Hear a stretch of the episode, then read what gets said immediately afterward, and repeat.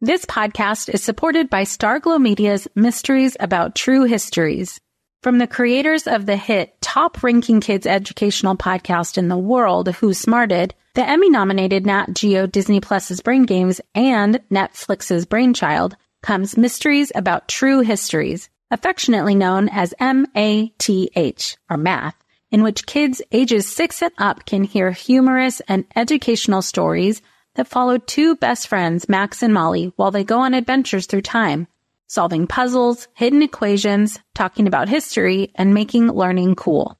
Episodes transport listeners to moments in history like Pythagoras' ancient Greece, the era of the Aztecs, Sir Isaac Newton's England, and more. When I drive my son to school in the morning, we listen to these episodes that fit perfectly in our commute, with the episodes being about 15 minutes long. And this podcast is right up my son's alley because he loves to solve problems and happens to love math and the types of punny jokes that Max likes to tell. So tune in to Mysteries About True Histories with your kids. You can follow and listen on Apple Podcasts or wherever you get your pods.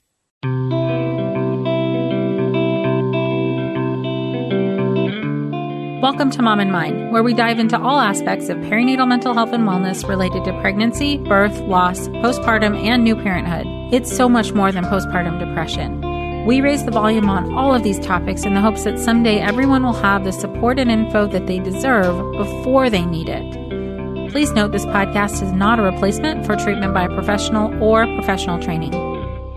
Welcome to Mom and Mind. I'm your host, Dr. Kat. For those of you who've been listening to the podcast for the past however many years, four or so, you know that there's such variation in the stories that you hear on the podcast. Everyone is sharing their personal perspective, their personal journeys. But what you also know is that there are so many similarities. It's pretty amazing how different and how similar people's stories can be.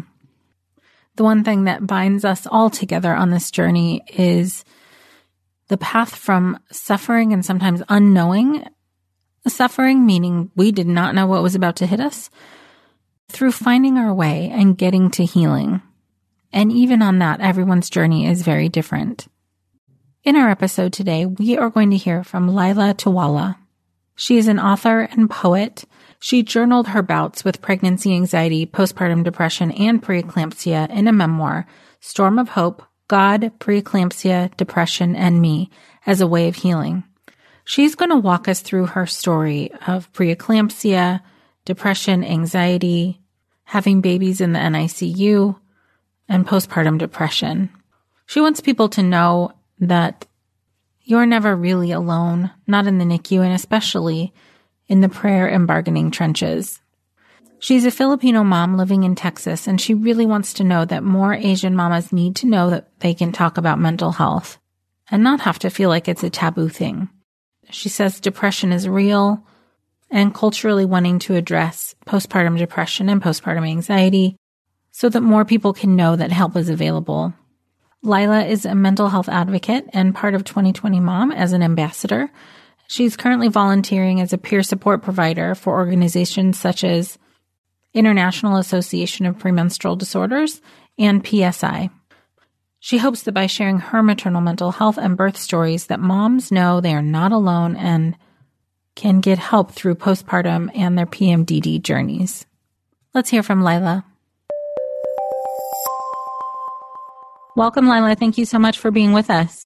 Thank you so much for having me. I'm glad that we are able to connect. You have um, a lot of experience, in your experience, many different things that you went through and ways that you healed through your journey. And I, th- I think it's so valuable for all of us and listeners, especially who have multiple difficult things that happen in their in their path to parenthood to hear from other people like you uh, so that they know that they're not alone and there there's a way through so thank you for for bringing that to us today and I invite you to start wherever you'd like with your personal story.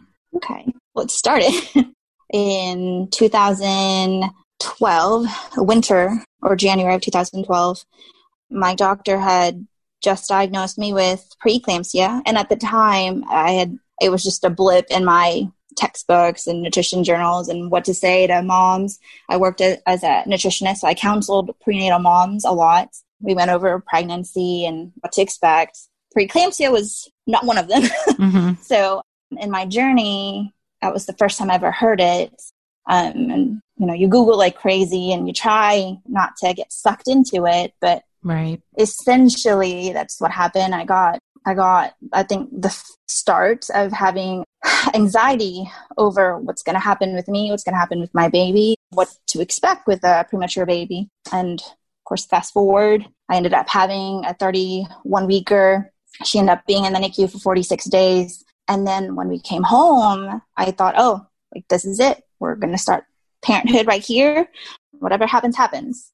But again, um, I'm a planner uh, by nature. So yeah. when I didn't plan out that the anxiety that I had the entire time about having um, a premature baby sure. and all the, the things in the NICU, it just started, I guess, just not necessarily fell in my lap, but it just started becoming even more overwhelming as time went on. And I thought, perhaps looking back on it, I think I thought, well, that was probably adrenaline working because mm-hmm. you know mm-hmm. you're in that mind space. I have to take care of my baby. I have to pump. I have to do this. I, I still have to go figure out what to do about work.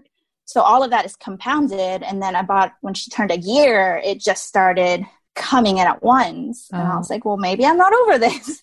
And throughout that entire time from I guess 2012 all the way to when I when I was pregnant with my second, it just I didn't necessarily think there was a, a cyclic type of nature to my mood irritable, sad, happy, joyful, grateful. But when I had my son, that's when I noticed throughout that I really wasn't over it. I not only carried that postpartum or pre-pregnancy anxiety with me to my to having pregnancy anxiety with him. Mm. It just blew up in a postpartum depression and then from there it was just all the feelings that I had thought I was over from right. my traumatic birth with my first. It just came to a head and I just couldn't get out of it fast enough. I don't know if that makes sense. oh, yeah, for sure. I, I think people who ha- have had the experience will know exactly what you're talking about. Right. It's so much. And I think when you're in a kind of survival mode, it's hard to know really how affected you are by something. Right. It's really, really difficult. Yeah, because it's all about okay, put one foot in front of the other. It's um, mm-hmm. um, I have to keep going somehow for um, you know, my baby, for myself. And then when it when my son was born, it wasn't like, I mean, again, I, I was working, so I read all the pamphlets. Mm-hmm. I was supposed to see all the signs. Okay, I'm not hurting my kid. Mm-hmm. I'm not crying all all the time. I I don't think about hurting myself, so I can't have postpartum depression. I, but I'm telling all these moms the signs to look for, and but in my experience, it was no. I I wasn't seeing that on myself um, mm-hmm. because they don't really again, like in the pamphlets, they right. don't tell you mm-hmm. about like irritability and mm-hmm. rage and numbing and kind of stepping back outside of yourself and not really like just going through the motion. They don't.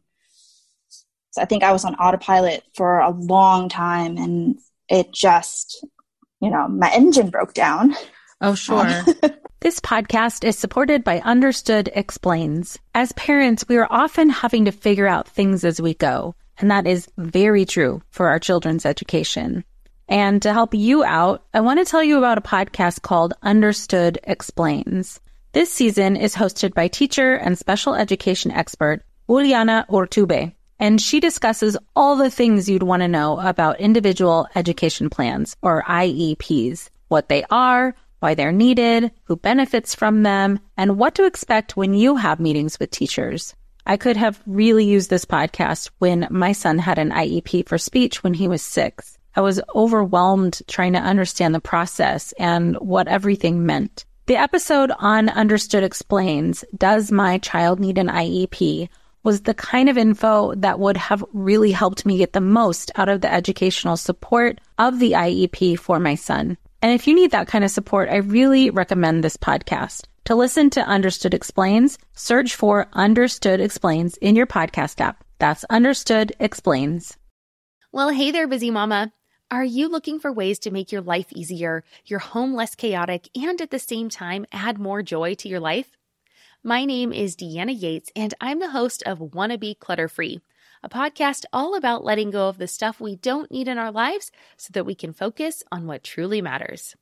Don't worry, I'm not going to tell you to throw it all away or make you feel guilty about keeping something you love, no matter how many other people don't quite understand it but I will give you practical and, more importantly, actionable advice so that you can make progress right away. And you won't just hear it from me, there are amazing guests too. It's like having your bestie in your pocket telling you it's okay to let go of the things that are not serving you and your family in a totally non judgmental way. So join me over on the podcast where we can work on progress over perfection for those of us that want to be clutter free. So you had your first was born, you said at 31 weeks, and she spent some time in the NICU. And during that time, I imagine that was like survival mode time mm-hmm. and whatnot, and then bringing her home and, and whatnot. And so by the time you had your second pregnancy, there was a lot of anxiety. And what was that like leading up to birth? I definitely a lot of anxiety. And then at 26 weeks, I felt like a ticking time bomb. Um, even though at that point, my doctor hadn't seen any signs of preeclampsia. So from 26 weeks, 31 weeks, that entire time period, I just felt like I was walking on eggshells. And actually, I I ended up writing goodbye letters to my daughter in between those time periods because I Sorry. oh, no, it's okay. I'm sorry. I didn't know if I was going to make it. Right. That's real. So, that's a real fear. Yeah. Because you do read about how much worse preeclampsia can get.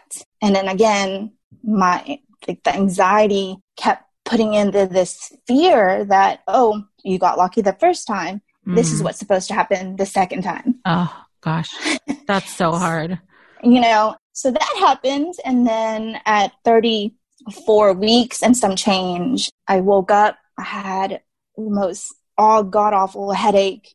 I started throwing up and I just knew, you know, you just know. I think if you've been through it before, uh-huh, yeah. you know the signs and what to look for. So I just, I knew I'm going to have my baby today. Right. So my stubborn self drove to work, told my boss I may not be coming in tomorrow, but I'm just, I stopped by on my way to the hospital, and but just to let you know, right, I got to go home. mm. um, and I called my doctor and went back to the hospital. I was triaged that evening, and they told me, "Yeah, we're gonna have your baby in at eight o'clock this tomorrow morning."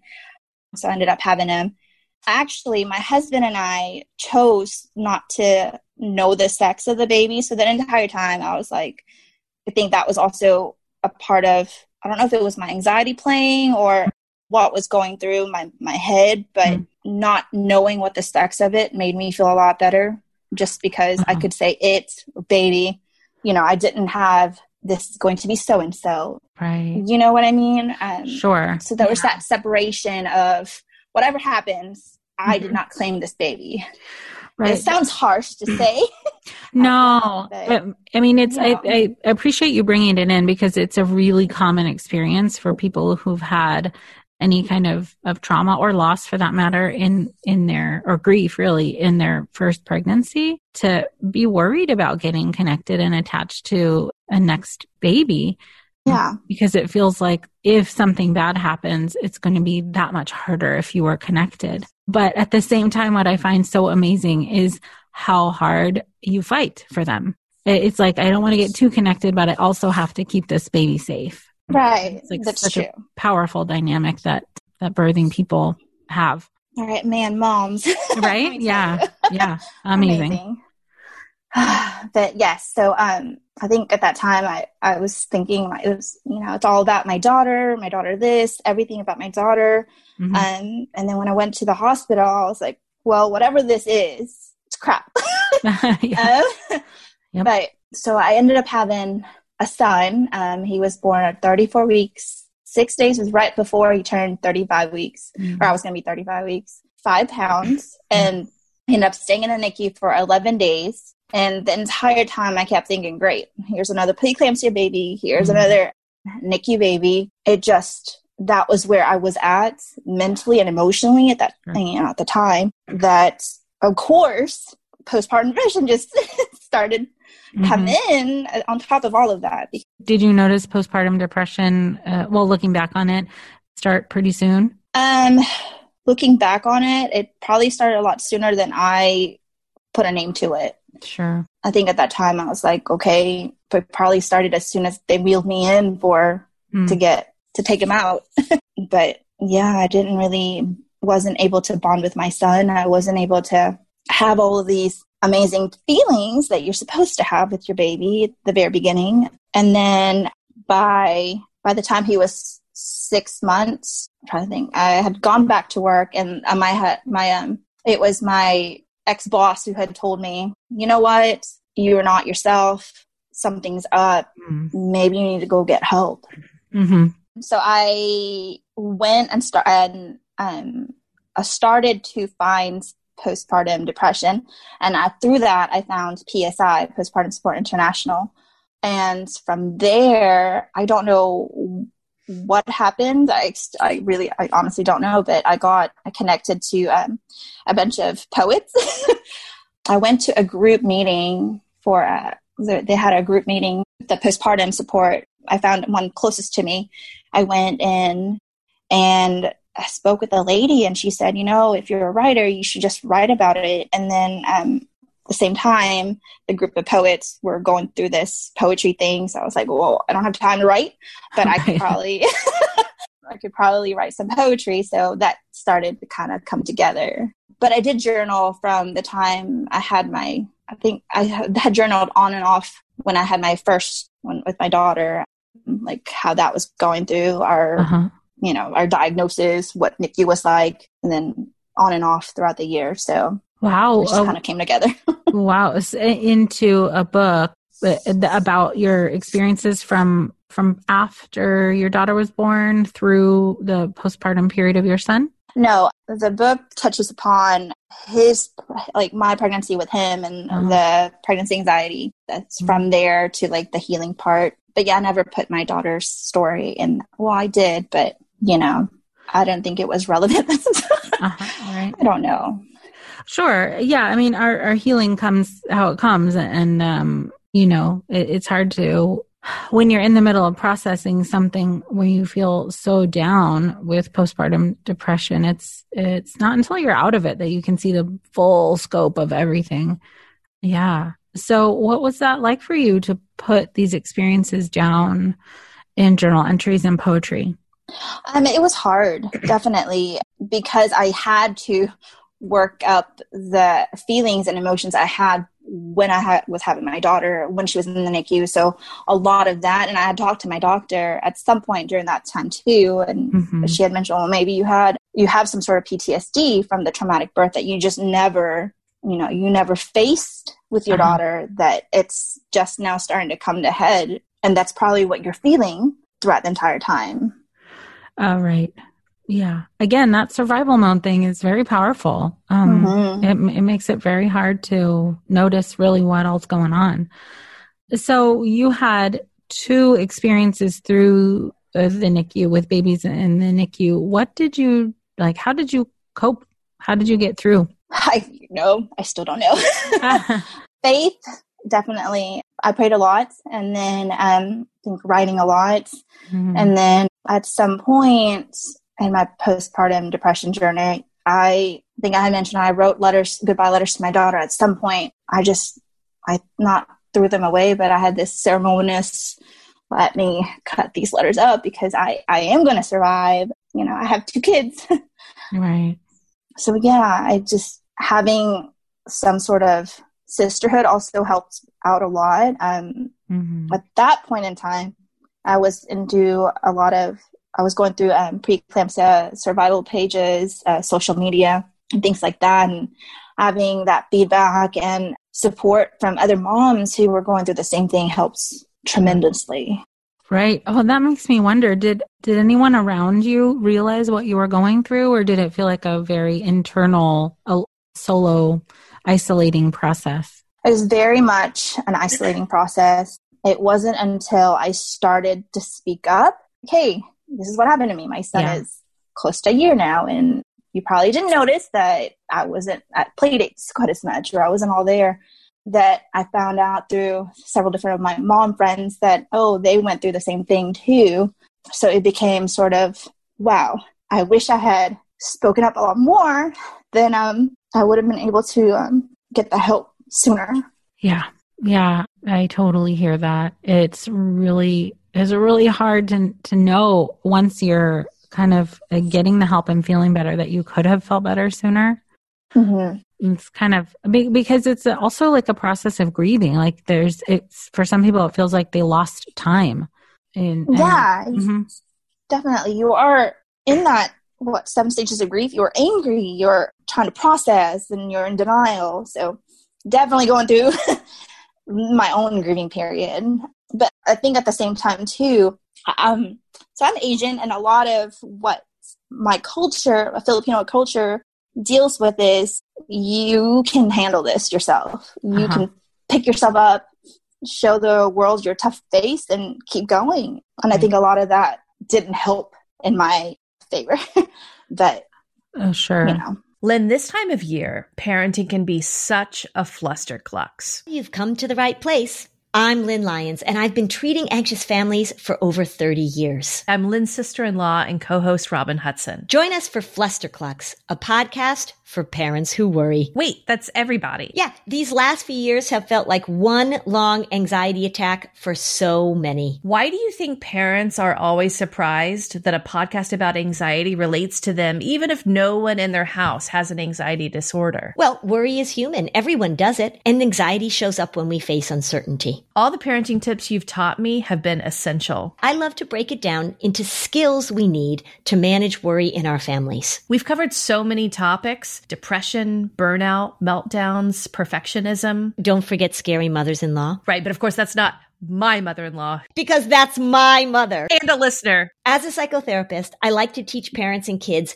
how to respond to everyday moments in healthy ways. Managing anxiety really can be taught. It really can. And I'll even tell you what to say. We talk about serious stuff, but without being too serious. Anxiety wants everything serious. Anxiety doesn't stand a chance when we're laughing, even about the tough stuff. No one told us the truth about parenthood. Why? This is the podcast everyone needed before they had kids because now that those little ones are here, whew, there is a lot to unpack. I'm Rachel Shepardota, and I am your host for the podcast No One Told Us, where we tell the truth about parenting and let you in on all the stuff you really should have known about before having kids. I am the founder of Hey Sleepy Baby, but this podcast is so much more than sleep. We'll be diving into all the topics that you really care about and need to know while you do your best job raising those adorable, tidy humans. Our goal is to just make you feel less alone and less overwhelmed. There are so many things that no one tells us before becoming a parent, and I think that we should really pull back the curtain on becoming a first time or second time mom or dad to share the good, the bad, and the ugly. We'll have a little education, a little fun, and a whole lot of heart that goes into each and every episode. So join me and our amazing guests each week to hear us talk about what no one told us. Uh, So was was the feeling like you you couldn't or shouldn't say anything? I think both. I think it was like, oh, I'm weak if I say something, but Uh-huh. I'm also, I also don't want that pity from people because I can, I can do this. I can do this by myself. I think that was what, that was one of the reasons I think subconsciously I just didn't want to share my story at the time. Like, Yeah. I can do this by myself. Don't worry about me. I, eventually, I'll figure it out. I this is just a problem. I looked at it like that. This is just a problem I'm having. Um, I will get this fixed right. somehow. Um, and just everybody else can worry about themselves. Sure. Right. So as you were figuring out what was going on for you, did you want to talk about it or are there people that you did reach out to talk to and what was that like? I talked to um, a therapist about it, and then the community, um, like my poetry community, the people that I knew I was my my story would be safe in, but as far as my family or um, anybody else outside of that, friends, they I didn't really talk about it until I felt I was in a place to talk about it. So it wasn't until he was about a year old, a Mhm. year almost two, that I started to say, "Hey, this is what was happening just in case you couldn't figure it out. Sure. but yeah, you know, I it wasn't when I, I was comfortable. It was when I was comfortable to talk about it. Mm-hmm. I was able to um, definitely the people closest to me. Sure. I, I, I just find it fascinating and amazing really how strong people are when they're going through something to, to just kind of power through and get through the day. And then and sometimes nobody can tell that something's mm-hmm. going on. Um, every once in a while somebody will say like, Oh yeah, I was kind of wondering about X, Y, or Z and you didn't quite seem like yourself sometimes, but the what people see on the outside is is often very different from what's happening internally um, right. around all you know pregnancy, birth, postpartum. Yeah. Sounds like that was your experience that nobody mm-hmm. around really could tell. Right. And I also think we are so wrapped up in, oh, how's the baby doing? You know, it's all yeah. focused on the baby, which is fine. But we never really take the time to wonder like, hey, how how is mom really doing? Mm-hmm. We don't really even ask that question because again, as moms, we are supposed to power through this and we're supposed to, you know, pick ourselves up and vacuum right after delivery. Ah, you know yeah. what I mean? So yeah. I think I think if we took the time now to I mean, I know I do. I take the time whenever I have friends who just have babies. I just how are you, mom? How are you doing? I'm just checking in. I think that helps a lot. Yeah, it really does. It really does. So it sounds like oh, with all the, the the healing and work that you've done to get through this, the the kind of what I assume felt like embarrassment or shame or secrecy around your feelings is is not something you hold on to as much. Yeah, definitely no. I'm proud of where I've been, even though it was messy to get to where I am today. You know, it's it's also both my kids' story that yeah. we survived or we went through um, a crazy beginning, but mm-hmm. we're here. Yeah. I'm very grateful for that. Oh, that's that's fantastic. When you said that, it made me wonder what it was like to what the process was to feel connected to them because it's it can like you were saying with your son that's hard to get connected when you feel like you're worried so the the healing journey sometimes through postpartum depression and anxiety is also figuring out how to feel connected mm-hmm. Yeah, and it took a while, definitely. I think, you know, the beginning, I think for sure my daughter helped me out with with that bonding with with my son because she was she's all about baby brother and you know, in my head I was I was wanted to survive and do as much as I can for her. And mm. I think it's through her that I ended up connecting yeah. with my son. Right. Isn't that amazing? Sometimes healing comes from our kids. It's a powerful connection. Okay, so after going through all of this, you clearly found some ways uh, for healing through writing and journal entries, and it sounds like therapy. What was your healing process like, and, and what did you find along the way? So along, um, so between the the poetry community and the preeclampsia community, I found I found premenstrual dysphoric disorder (PMDD) group. I think it was a call on social media. I was on Instagram at the time, posting poetry, mm. and one of their posts said, "This is PMDD. Um, we are looking for volunteers." Something. So in my head, I don't know why, but I jumped on board. And I was like, "I'll go volunteer for for um, for this because I I would like to help at that point. Um, I would like to try to help others." Um, so along the way, um, I was was the social media assistant. So I worked as um, behind the scenes for Instagram, just commenting, um, trying to get engagement up. And they have a different group called for peer support providers, which basically helps other people going through PMDD. And I decided to volunteer on that side. And over there, when I come across so many different people, specifically moms who have gone through postpartum depression, pregnancy anxiety, I found my community and my people, uh, and that's mm-hmm. that's exactly what I wanted to do. So I'm help, you know, helping other people, helping other moms, not necessarily see through the PMDD side of it, but also like in general, these are these feelings that we're having. These are all normal. We're gonna get through this together. I right. think that definitely helps me where I am today. I think it's been over a year.